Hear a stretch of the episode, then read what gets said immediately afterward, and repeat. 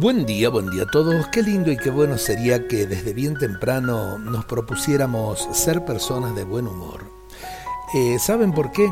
Porque casi todos ante cualquier injuria, reproche, corrección, reaccionamos mal. Nos aflora la ira. ¿Y qué es la ira? Es el enojo desmedido, el furor descontrolado.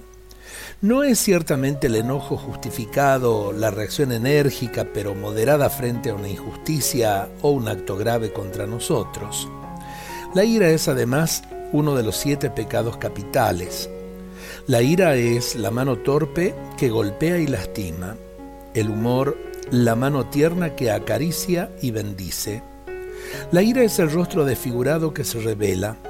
El humor es el rostro pacífico que armoniza.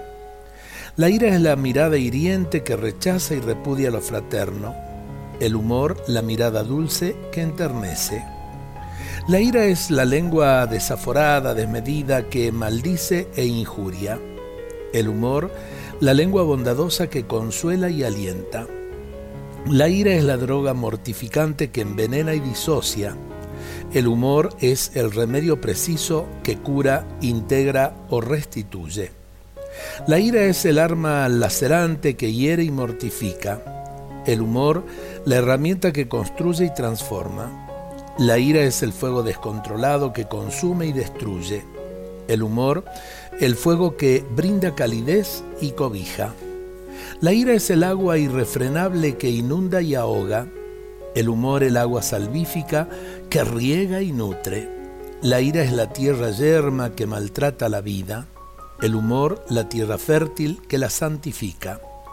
Procuremos hoy dejar de lado todo enojo, porque termina envenenándonos la vida y envenenando también la vida de los demás. Dios nos bendiga a todos en este día.